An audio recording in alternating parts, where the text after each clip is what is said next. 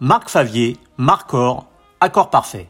À peine a-t-il eu le temps de savourer sa première étoile obtenue en 2020, un an seulement après l'ouverture de son restaurant Marcor, situé au cœur de Paris, que, déjà, Marc Favier a dû, comme tous ses confrères, concilier avec une mise sous cloche du pays, et plus largement du monde, pour cause de pandémie. Si ce coup d'arrêt en aurait déstabilisé plus d'un, le jeune chef a su s'accorder le recul nécessaire pour revenir, à l'heure de la réouverture, encore plus déterminé et sûr du chemin qu'il souhaite emprunter pour faire évoluer son style culinaire qu'il décline dans un menu en 5 ou 7 séquences aux allures de voyage visuel et gustatif. On embarque une interview signée Agent d'entretien.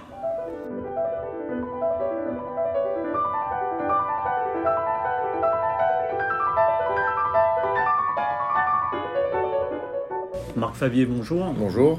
Donc euh, Marc, on en parlait un peu en off. euh, L'année 2020 était vraiment très particulière pour tout le monde, essentiellement aussi pour les restaurateurs d'ailleurs. En 2019, tu as créé avec euh, ton épouse Aurélie, donc Marcor, euh, pas très loin du, Palais Brognard, qui allie à la fois un restaurant bistronomique et un restaurant étoilé.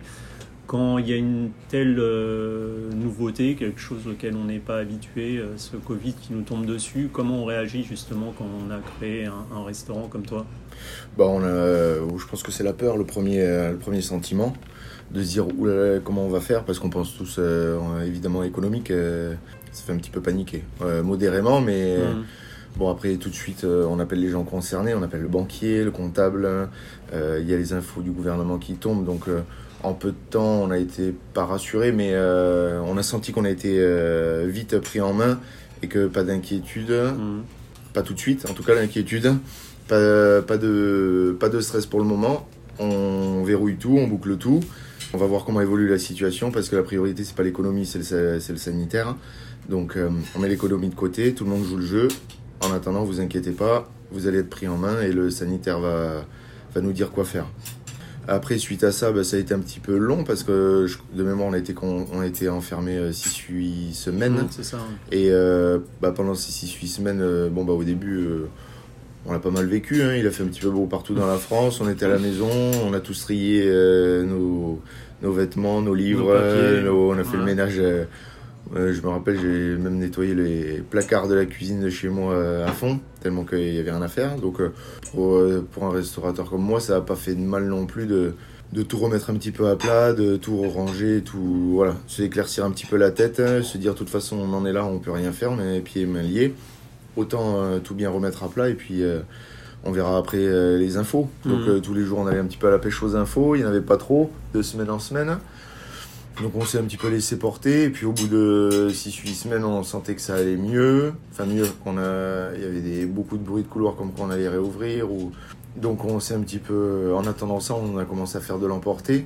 Voilà, non pas pour la- une raison économique mais pour une, Pour question d'activité, euh, on va dire de continuer à faire notre Mhm. métier mais d'une autre manière. Euh, garder un lien avec les clients.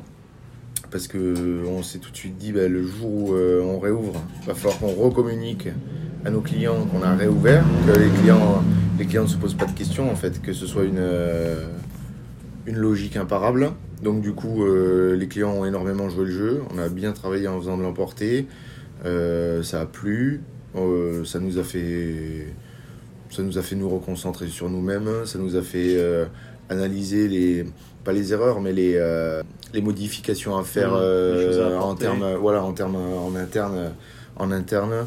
Ça fait cuisiner d'une manière différente. Ça fait prendre conscience de beaucoup de choses. Et tu as quand même continué à être créatif, c'est-à-dire que malgré justement ce poids, euh, cette espèce d'angoisse qui- qu'il y avait, tu es resté créatif au Un- niveau des influences, tu Ouais, continues à penser Un, cuisine. un- un petit peu tout en, tout en restant dans le, dans, le, fait de se dire qu'on est dans un quartier de bureau, que les gens veulent manger le midi, mais que on vend des. des, euh, le premier confinement, on a commencé par faire du, les pique-niques, euh, parce que c'est la sensation, moi, que j'avais envie euh, du déconfinement. Je veux dire, on peut sortir, il a fait beau tout le temps, on a envie de prendre l'air. On va pas s'enfermer au restaurant, déjà plus d'une parce qu'on ne peut pas. Donc autant aller manger à l'extérieur et pourquoi pas Mm. pique-niquer. Donc euh, on, a, on a fait cette formule. Et il fallait qu'on rentre dans des prix euh, justes pour euh, toucher la clientèle qui nous convient. Donc on a été, on va dire, créatif avec les moyens du bord. Mais Mm. euh, L'essentiel c'était de satisfaire les clients et voilà. Le but, le but il était encore une fois c'était pas du tout économique donc quand on fait à manger sans pas souci d'économie mais en étant raisonnable économiquement ben c'est facile de faire plaisir en fait. Et, là, justement, la réouverture, donc je suppose c'est le, plaisir de retrouver son restaurant, de retravailler en équipe. Est-ce que ça t'a changé, toi, en tant, que, chef et en ah tant qu'homme aussi Énormément. Énormément. Ça t'a transformé? Euh, Ouais, limite, on peut le dire. C'est le mot est fort, mais euh, on n'est pas loin. Il y a un synonyme un petit peu plus bas, je, je vois pas, mais. Euh, Il y a le avant, le après, clairement Ouais, ouais, oui, oui. Bah, déjà, humainement. Euh, on n'est pas plus détendu, mais on, on prend un petit peu mieux les choses. On connaît ses priorités aussi. Ouais, voilà, ouais. On, on, on s'est vite aussi aperçu que ben, on est dans un système, euh, on est dans une roue en fait. Donc euh, il n'y en a jamais assez. Donc on est toujours en train de, de, faire plus, plus, plus, plus, plus, et ça tire sur la corde de tout le monde. Mmh. Et en fait, ce qu'on oublie euh, juste avant le Covid, c'est qu'on on était, excusez-moi du terme, mais on était en train d'entasser une merde en France qui était quand même assez déraisonnable. Donc euh, je pense que ça a bien... Bien coupé Bien coupé, même s'il y a encore des troubles faits, des choses comme ça, mais ça, ça regarde les autres, mais ça a quand même fait du bien, ce stop euh, radical qui a fait dire aux gens, voilà, la France aussi c'est ça, faut pas l'oublier. Hmm. C'est de dire, vous êtes tous euh, les samedis en train de râler sur sur ci, sur ça, mais que, encore une fois, on en revient à l'essentiel. C'est ce qui est important, moins important, euh, ce qui est le plus important à chacun, en fait. Hmm. Donc, euh, le confinement, d'avoir du temps pour soi, de. S'il il doit y avoir un mot que j'ai à définir, c'est que j'ai bien cultivé mon bien-être. Et ça, ça s'est ressenti aussi, tu penses, dans ta cuisine, dans tes nouvelles créations euh, Tu es peut-être plus libre, plus. Ah, je suis beaucoup plus posé. Pas confiant, parce que c'est des métiers où on ne l'est jamais à 100%, parce que si on doute pas et qu'on est sûr, c'est là où on va dans le mur. Mm. Ça, c'est ma réflexion. Maintenant, euh, non, posez, posez, serein. Parce qu'en fait, il euh, y a pire. Il y a pire Ça nous a, voilà, ça nous a bien. S'il y a bien quelque chose qu'il faut retenir, moi je pense que de mon côté, c'est ça. C'est que malgré tout, ouais, on a connu quelque chose d'irréel et de. de, d'incomparable. Mais euh, ça, ça, se fait, ça nous a tous fait reconcentrer sur nous-mêmes, je pense. On le voit même au niveau du travail, au niveau de tout ça. Les gens, les gens pensent beaucoup plus à eux. C'est pas plus mal. Mais il faut pas oublier qu'il faut quand même travailler pour, pour manger. C'est sûr. Et alors justement, dans, dans, dans le restaurant étoilé euh, Marcor, tu, tu proposes euh, le midi un, menu en, trois séquences, je crois. Euh, puis maintenant, on a, ben, justement, suite au Covid, on a changé ça. Et en cinq. Ouais, parce qu'en fait, c'est toujours pareil, ça nous a fait prendre conscience d'une chose, c'est que les restaurants gastronomiques aujourd'hui, euh, c'est il faut un certain temps pour y mmh. manger, donc il faut une certaine occasion aussi. Après, c'est mon, c'est mon discours parce que j'ai la chance d'avoir le, le rez-de-chaussée, le côté bistrot, mmh. qui, qui, compense ce que je vais dire. C'est que aujourd'hui, euh, on a fermé l'étage le, au déjeuner, on ouvre que le soir, du lundi au vendredi, mais les tables sont, bah vous l'avez vu, les tables sont mm. dressées, on reçoit des clients avec la formule bistrot le midi. Pourquoi? Parce que euh, dans la période de septembre-octobre, entre les deux, les deux crises, quand on a réouvert les midis, euh, c'était l'enfer. C'était l'enfer. Les gens, ils sont. Euh, enfin, on, est à d'une, on est à Paris. Donc, niveau circulation, niveau rendez-vous, je pense que c'est très compliqué pour les gens qui font du business. Donc, à peine arrivé à 13h, s'ils ont un rendez-vous à 15h à l'autre bout de Paris ou même pas très très loin, mmh. ils sont à peine assis, qu'ils faut, ils pensent déjà à partir. Donc euh, comment leur expliquer, comment leur euh, faire comprendre euh, qui on est, ce qu'on veut leur faire ressentir, le, raconter une histoire ou quoi, si les gens n'ont pas le temps, ils ne sont pas à l'écoute. Mmh. Donc on a, on a squeezé le, on a squeezé le, déjeuner, de, le déjeuner. Voilà, comme ça, les gens n'ont plus le temps, pas de problème. Il y a la formule bistronomique, hein, ça va vite, c'est rapide. Ça change rien à l'endroit. On les reçoit toujours aussi bien de la même manière, de toute façon. On reçoit pas mieux à l'étage qu'au rez-de-chaussée. Mmh. Voilà, c'est une seule et même maison. Mais euh, à côté de ça, on, s'adapte aux gens aussi. Voilà, on s'adapte aux gens qui n'ont plus le temps le midi. Les gens, je pense aujourd'hui, les gens mangent là où ils sont. Mmh. J'ai un rendez-vous dans le 17e. Ben, je mange dans le 17e parce que euh, sinon derrière je vais pas pouvoir enchaîner mon rendez-vous, je vais pas pouvoir, je vais devoir courir, être en retard, me justifier. Euh, Mmh, bien sûr. Et, utiliser cette phrase euh, pathétique qui est désolé, j'étais dans les bouchons. Ouais, qui est un peu la ritournelle parisienne hein, que- à laquelle tout le monde doit s'habituer. On prépare les JO, Voilà, faut pas oublier qu'on prépare Ouais. les JO. République, République, tout le monde râlait pendant la période de transition. Aujourd'hui, c'est fluide, c'est c'est 100 fois mieux qu'avant. On oublie ça. Ouais. On râle, on râle du moment, mais on oublie. On oublie comment c'était avant. Et, et tu disais justement sur, tes, euh, sur ta formule donc euh, restaurant étoilé que c'était euh, tu racontais une histoire, que c'était pensé en tant que plat. C'est comme ça que toi tu, tu, tu penses ton menu aussi, comme Ouais. raconter une histoire à la personne qui vient manger? Bah, euh, après, oui et non. Parce qu'en en fait, aujourd'hui, tout le monde se gargarise de il faut raconter une histoire. Ok. Pour raconter une histoire, faut avoir vécu. Si mieux. on, a, voilà, si on raconte une histoire qui est un fake, euh, c'est plus une histoire. Donc euh, je pense que l'histoire, on est en train de l'écrire, qu'on est en train de, on est en train de progresser. Ça prend du temps, ça prend de l'énergie, ça demande euh, des collaborateurs euh, fidèles euh, et euh, humains. Donc il y a tout un travail en interne qui, qui est, euh, qui est dissimulable, qu'on ne voit pas et que les gens ne voient pas. Et c'est pas le but qu'ils le voient, mais ce que je veux dire par là, c'est juste que l'histoire, j'en raconte une, mais elle est encore petite. Voilà. Dans 5 ans, j'en raconterai une plus grande. Et dans 10 ans, encore plus. Parce que j'aurai plus de vécu, parce que je me serai un petit peu plus affirmé, parce que. Puis c'est de la cuisine. La cuisine, c'est une. euh, C'est un mode de vie.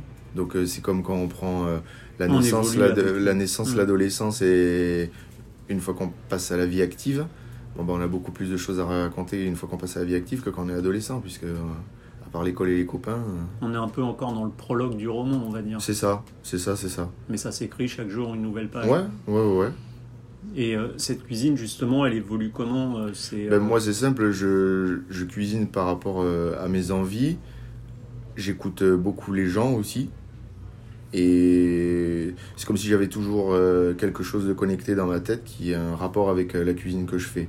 Et quand, quand je détecte quelque chose qui, euh, que je pourrais mettre en scène pour le cuisiner ou que je pourrais tout simplement cuisiner, ça me percute tout de suite et je sais comment le, le faire. Donc étant donné que je viens d'une région euh, du Languedoc-Roussillon, de l'Hérault exactement, de Béziers, bon, ben, j'utilise mes racines comme un, comme un enfant en fait. hein. Mhm. J'utilise mes racines et de ça, j'en, j'acquiers et je, je garde euh, mes origines et je les fais évoluer par. euh, bah, je suis allé un week-end en Normandie, euh, j'ai vu un produit top. Bon, bah, c'est pas parce que c'est un produit Normandie que je vais pas le travailler parce que je viens du Sud. Par contre, je vais, je vais le retenir, je vais me dire peut-être qu'il y en a chez moi, comment je peux faire pour en avoir, comment je peux le mettre en scène pour que, pour que c'est un, un, un raccord, on va dire. Un sens, c'est Un ça sens, ouais, C'est exactement. ça la cuisine, c'est un peu la croisée de plusieurs influences que tu Mhm. acquiers au fur et à mesure de ta vie. C'est ça. Et qu'est-ce que tu gardes justement de, de ces racines biterroises, à part, je suppose, et j'espère, un- une passion pour le, le ballon ovale? Ouais, ouais, mais pas que. Euh, bah, c'est, c'est un tout. C'est comme quand on vit longtemps au même endroit, on a un mode de vie qui, qui, qui s'est construit. Je le reproduis pas à Paris parce que ça n'a rien, parce que c'est pas comparable. Mais euh, j'ai cette, euh, on va dire, euh, cette sudiste attitude de, de prendre les choses comme elles viennent. Et ça réconforte un petit peu aussi. Mhm. Voilà. C'est, de la force tranquille en fait. Et on parlait justement de, de tes menus à, à plusieurs Mm. euh, séquences.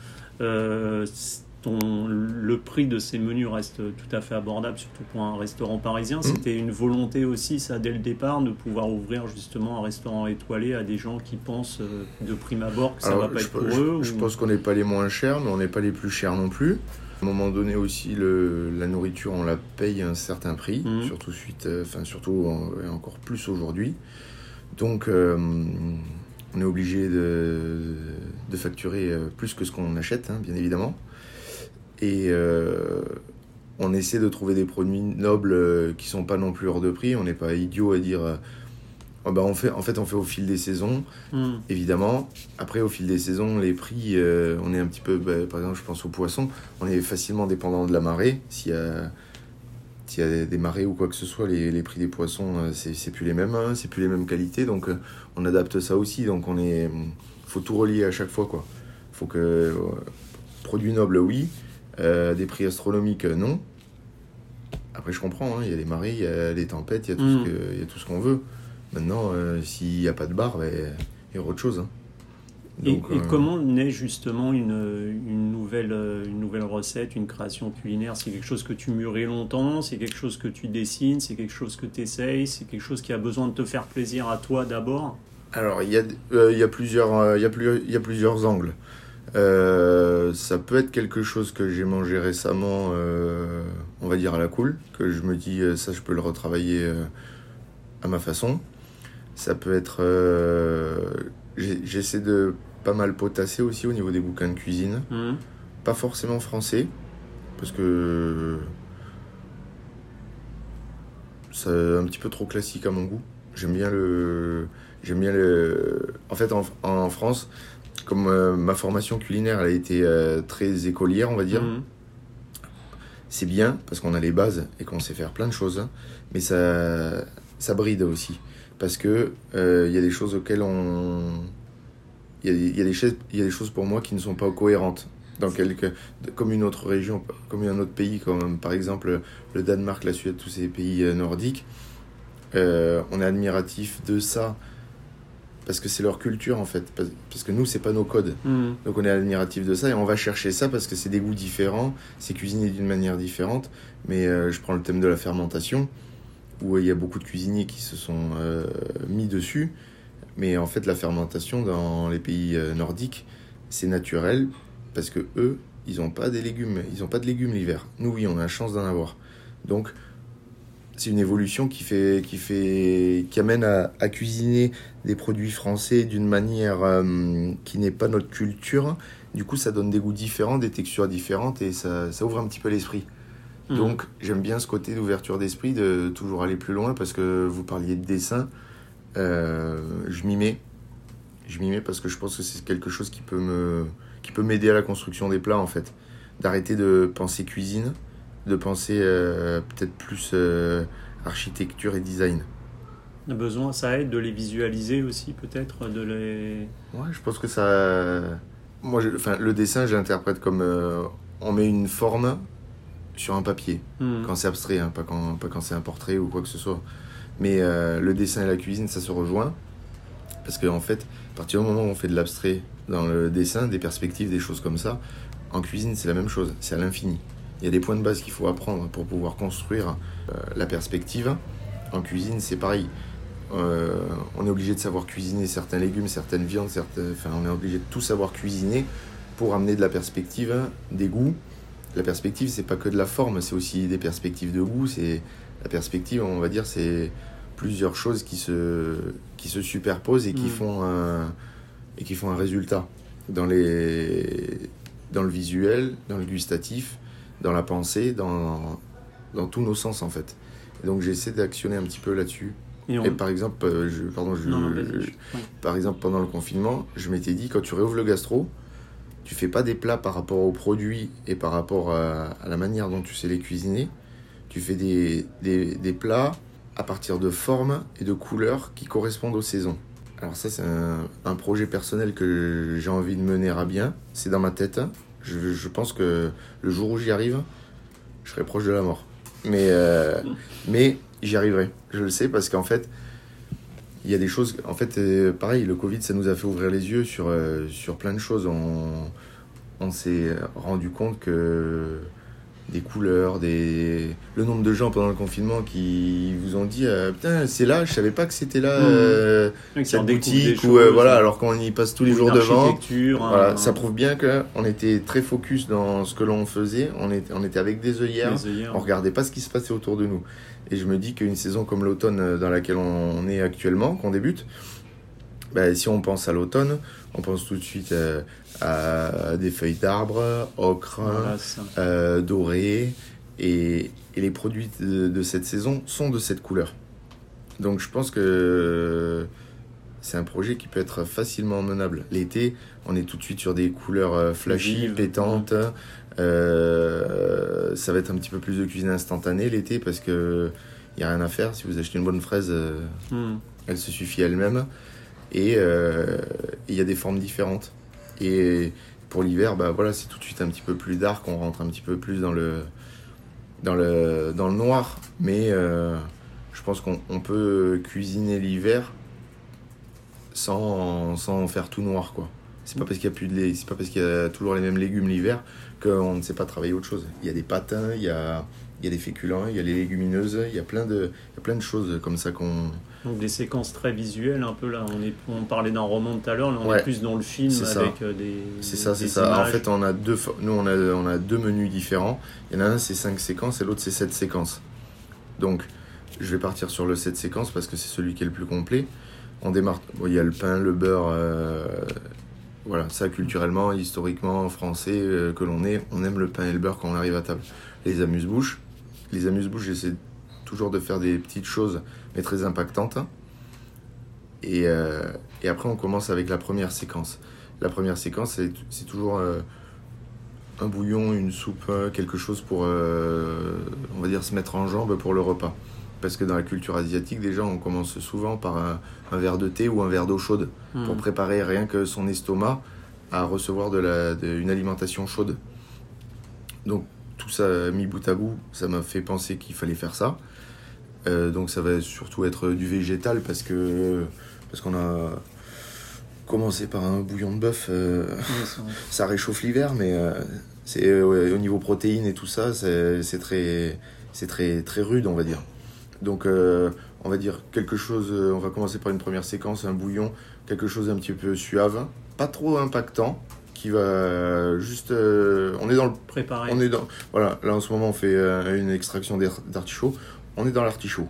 Mais on n'est pas dans la violence de l'artichaut barigoule où c'est très vinaigré, très acide. Hmm. On est un petit peu plus suave. La deuxième séquence, ça va toujours être un légume parce que déjà j'affectionne énormément les légumes et euh, on n'en mange jamais assez, je pense, dans la vie de tous les jours. Euh, déjà, ça c'est. Et puis c'est toujours marrant de, de, proposer un légume. Ouais. Hmm. Parce qu'en fait, euh, un légume c'est riche en vie et en histoire, et en fait, il y a beaucoup de choses qui s'accordent avec les légumes qu'on oublie. Donc euh, c'est toujours un légume qui est mis en scène pour la deuxième séquence. Troisième séquence, ça va être le, côté iodé. Donc ça va surtout être euh, coquillage. Là en ce moment on fait euh, de la moule de bouchot. C'est pas de chez moi, de chez moi, mais c'est tellement un petit peu c'est un petit peu dans la sucrosité on va dire mhm. de la moule c'est ce qu'on aime c'est pas les moules d'Espagne un petit peu âpres tellement mhm. qu'elles sont riches en iode par contre bah, on fait un riz au moule donc c'est un riz rouge de Camargue qui est préparé avec une sauce au moule à base de vin rouge. Et, euh, et ça, en ce moment, c'est la séquence qui retient le plus l'attention des clients. On est très, euh, très badiane, très euh, riz, tomate séchée, vin rouge. Donc on est dans ce côté un petit peu... pas paella, mais riz rouge. On est dans le rouge. ce plat-là, tout est rouge par contre. tout à l'heure, quand je parlais des couleurs, hein. voilà. Après la, quatrième séquence, on va être, euh, on, fait euh, la partie poisson. Donc ça, pareil, ça va être euh, poisson noble de, circuit court, toujours avec un légume et une sauce de saison. cinquième, séquence, cinquième séquence, on est sur la viande. En ce moment, ben, on est sur les champignons, le veau, les choses comme ça. après, il y a un pré-dessert. Donc là, le pré-dessert, on l'appelle comme ça, mais c'est pas hum, forcément un côté très sucré. Là, on, est en train de changer, mais euh, on, est encore dans la période du raisin. Donc, euh, chez moi, culturellement, on aime manger le raisin muscat avec du cantal. Ça vient de Lozère, si je me trompe pas. C'est à la période du cantal et à la période du raisin, on mange le cantal avec le raisin. Donc, on fait un raisin Beaufort, voilà, qui est cuisiné, qui laisse un petit peu perplexe les gens. Ça ça, les attire. C'est un mhm. petit peu, on sait pas trop en fait, mais euh, moi je sais que le goût, ça me rappelle le goût que je mange quand j'étais petit. Et, euh, et, après la sixième séquence, ça va toujours être un dessert à base de fruits. Septième séquence, on fait un intemporel euh, basé sur chocolat, caramel, café, vanille. Comme ça, ça la douceur et la gourmandise bien, bien intemporelle à la fin. Et puis on termine par les miniardises, qui sont un petit peu. J'essaie de faire des miniardises un petit peu ludiques on fait attention à tout, même au pain, qui est de la maison Panifica. On le, le fait pas nous-mêmes, c'est dans le 9e.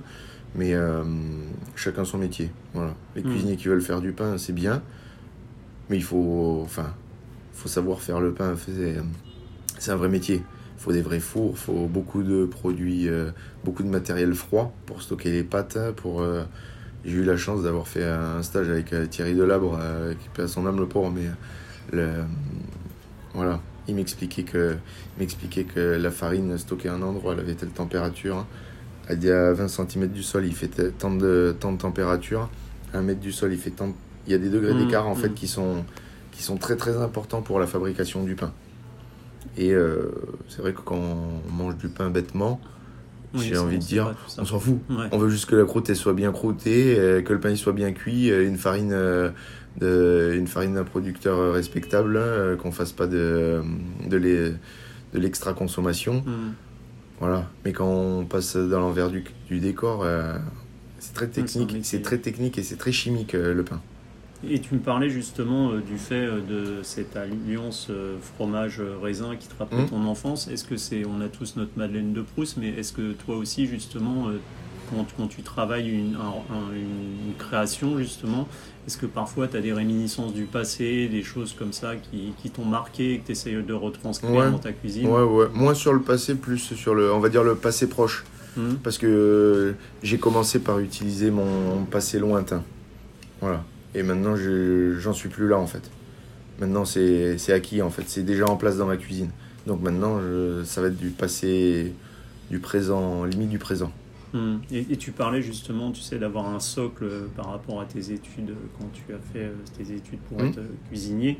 On a tous un socle, mais est-ce que justement, euh, tu parlais euh, des pays euh, nordiques, est-ce qu'il faut savoir sortir de cette base justement pour toi, pour rester inventif et justement aller jusqu'à, pourquoi pas, casser les codes de la cuisine? Bah, quand, quand, je réfléchis, quand je cherche à réfléchir à des recettes ou que je regarde des bouquins, je suis beaucoup plus euh, attiré par euh, ce qui se passe à l'étranger qu'en France.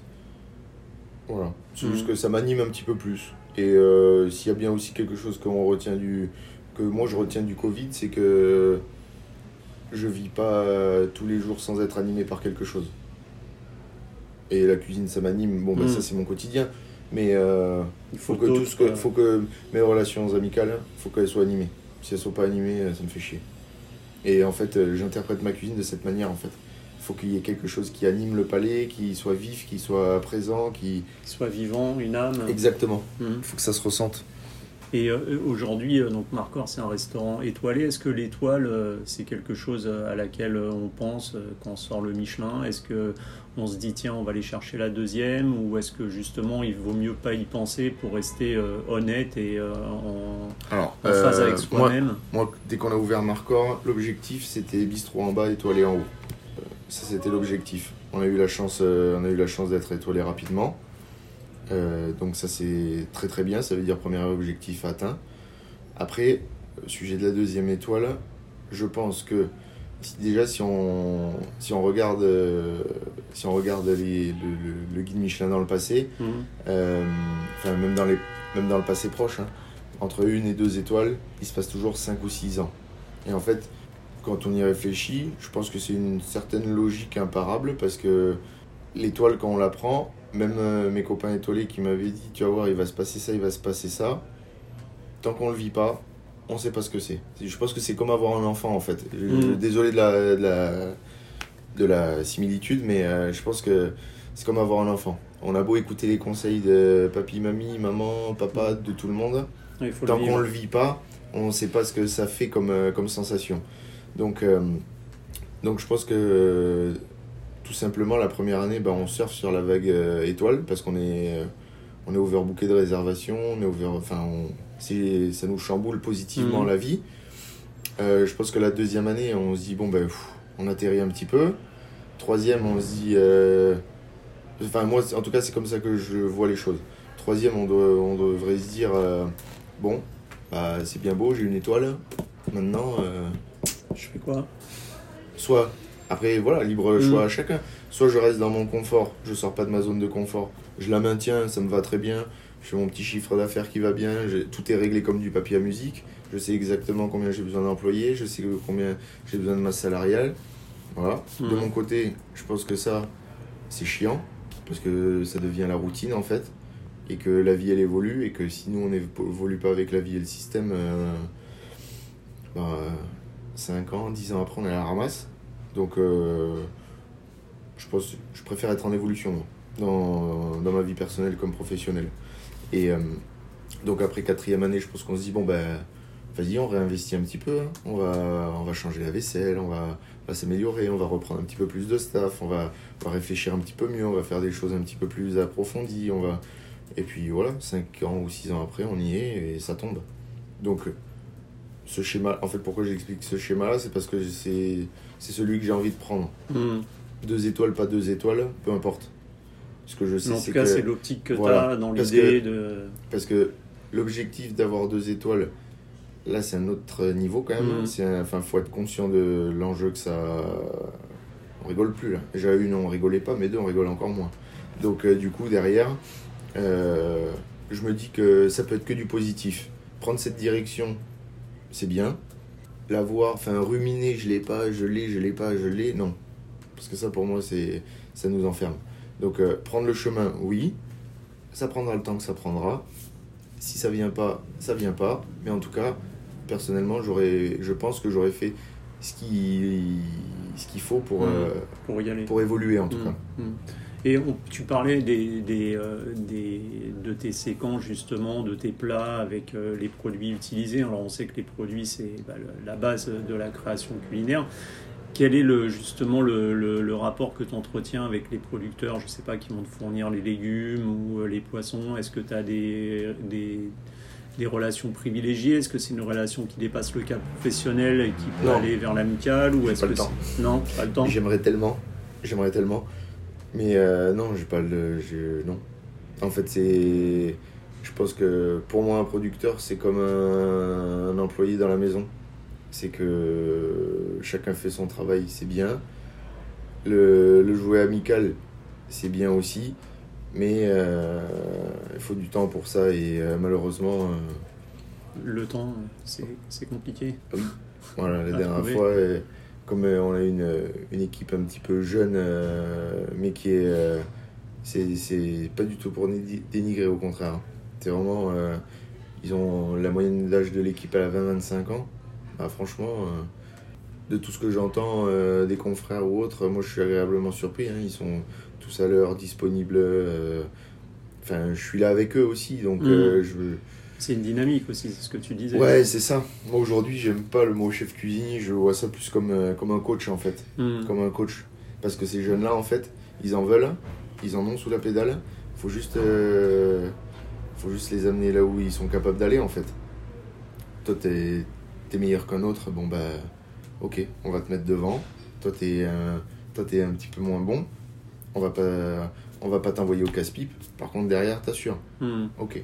Il faut juste euh, savoir qui on est aussi. Hein. C'est un mode de vie la cuisine. Parce que c'est vrai qu'on en a beaucoup parlé aussi, euh, enfin les médias en ont beaucoup parlé, le post-Covid a fait que la, restauration, qui est quand même un métier compliqué, un véritable sacerdoce, hein, où tu, travailles tes week-ends, les soirées, euh, il y a eu beaucoup de, de manque dans les restaurants à trouver du personnel. C'est quelque chose que tu as ressenti toi aussi ou clairement? Oui, oui.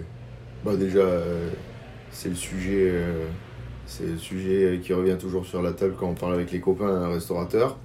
Donc, euh, et toi, t'es comment niveau staff? Moi, je suis dans la merde, il m'en manque deux, il m'en manque quatre, il m'en manque six. Euh, t'as pas quelqu'un, enfin voilà, c'est. C'est clairement une réalité. Ouais, ouais, ouais. Hmm. Oui, parce que c'est un. Mais ça, quelque part, ça. Hum, je pense qu'on est encore dans une période transitoire. On... Je pense que la cuisine, c'est plus un métier de niche en fait. Hmm. Comme, euh, on nous, comme moi, dans ma génération, on nous a appris à l'école. Genre, euh, bah, va, au CFA, fais coiffeur, va au CFA, fais mécanique, va au CFA, fais cuisinier. On nous envoyait là-bas pour des gens qui savaient, voilà, qui savaient pas trop quoi faire hmm. euh, de leur vie. Bon, bah vas-y, prends un métier manuel. Voilà. Et puis, donc je pense que. Ben, en fait, c'est un petit peu représentatif du système. Hein. Je pense que. Il y a moins d'employés de restauration, mais ils sont mieux parce qu'ils sont tous euh, passionnés, investis et ils s'en foutent pas en fait. C'est plus des voies. C'est pour ça que je dis que c'est plus. Ça fait longtemps que c'est plus une voie de garage, mais je pense que là on est, on est plus du tout dans la voie, dans la de garage quoi. Au contraire. Et aujourd'hui, justement, cette frénésie euh, télévisuelle, on, voit qu'aujourd'hui, euh, les, les programmes dédiés aux Oui. chefs, euh, qui soient euh, purement culinaires, comme Top Chef, jusqu'à euh, maintenant, on voit des chefs en famille, etc. ça t'inspire quoi, cette starification, entre guillemets, de, du Ouais, ça chef? ouvre, ça ouvre, ça lève le voile sur le métier. Après, après évidemment, c'est de- après faut pas oublier que c'est de la télé. On va vous montrer que le bon côté de la chose. Voilà. On est, on se lève pas un matin en se disant tiens si je faisais de la cuisine parce que j'ai vu une émission de télé la veille. Hmm. Si après si ça fonctionne, euh, enfin, je prends l'exemple de Top Chef, c'est quoi 12e saison, 13e, je sais même pas. 12, ouais, on est en- Ouais, ça on va dire entre la- 10 et 15. ouais, je pense que ça va être la 13e là cette année. Ouais, voilà. Donc, euh, ça veut dire que les gens, ça les intéresse. Parce qu'on a tous besoin de manger. Puis c'est pas rigolo, mais c'est c'est quand même une émission que je regarde pas, moi, hein, malheureusement. Mais le peu que j'en ai vu, c'est des émissions qui. Ça attire l'œil, ça donne Mm. envie, en fait. Ça donne envie. Il y a des. Il y a des, il y a des choses. Ça lève le voile sur le métier. Mais ça lève le voile du côté euh, positif du métier. C'est pas forcément. euh, C'est pas représentatif, mais on va dire que on a banni tout ce qui était chiant dans le métier. On prend que le cœur du métier, tout ce qui anime un cuisinier, on le prend, on s'en sert, on en fait une émission de télé. Jusque-là, c'est très respectable. Et on voit le nombre de gens que ça, que ça touche Ça, en fait. ouais. C'est très populaire. Hmm. Très populaire. Et pas, pas, quand je dis populaire, c'est pas du tout péjoratif en fait. C'est que ça plaît aussi bien à la personne qui a 15 ans comme à, comme à une autre personne qui en a 50, 60, voire 70. Mm. Enfin, plus. Et en passant par tous les âges en fait. Ouais, c'est clair. Il n'y a pas de. Ça a totalement démocratisé. Il doit y avoir des ratios de- d'âge qui regardent Top Chef ou les émissions culinaires. Mais je pense que il y a un, je pense qu'il y a un pourcentage dans chaque catégorie de, dans chaque tranche de Hmm, de- d'âge. Ce qui pour la télé est très bien. C'est clair. Puisque c'est une émission de moto ou de d'auto va Oui, c'est être très euh, sectorisé. Ouais. Hmm. très euh, euh, masculine, 30 Mm. ans, 40 ans. euh, voilà. Que là, ça touche hommes, femmes, Mais C'est pour ça que enfants, adultes, c'est- pour ça que ça s'est adolescents. autant développé aussi. C'est ça. On a partout. Et euh, dernière question que je pose à, à tous les chefs, euh, si je t'invite à, à dîner, je te prépare quoi pour te faire plaisir? Eh ben, j'ai envie de dire, euh, c'est à toi de me faire plaisir, donc à toi à te faire plaisir. Parce que ce qui te fera plaisir me fera plaisir. Donc ce Parce qu'on part toujours du bon sentiment de vouloir bien faire en fait. En fait, que ce soit bien fait ou mal fait, on- moi je m'en fous. Je- J'arrive et tu me dis putain, j'ai voulu faire un soufflé parce que euh, ça me faisait plaisir de te faire goûter euh, le soufflé que j'ai réussi euh, pour X ou Y raison. Ah, il est raté, c'est bon, c'est pas grave, on va le manger quand même. On passera quand même un bon moment. faut que ça soit basé sur l'échange, le partage et un, un plaisir réciproque. Bah, je pense que c'est le. La base de la vie en fait. C'est la base même de la table avant tout. hein. Autour de la table, il se passe, il se passe beaucoup de choses. C'est, c'est là où il y a du bonheur, du malheur, des pleurs, des, de la joie. Des... C'est là où on annonce quelque chose en général autour de la table. Ouais, c'est pas faux. Une des valeurs de la table. Ouais, voilà. Donc euh, recevoir les gens quand on a envie de bien faire, euh, quand ça part d'un bon sentiment et que la personne en face n'est pas trop con. Ça aide. C'est toujours, c'est toujours, c'est toujours perçu, euh, c'est toujours perçu positivement. Ok. Bon ben Marc Favier, merci beaucoup pour l'interview. Bah, merci à toi. À très bientôt. Ah ben, sans problème.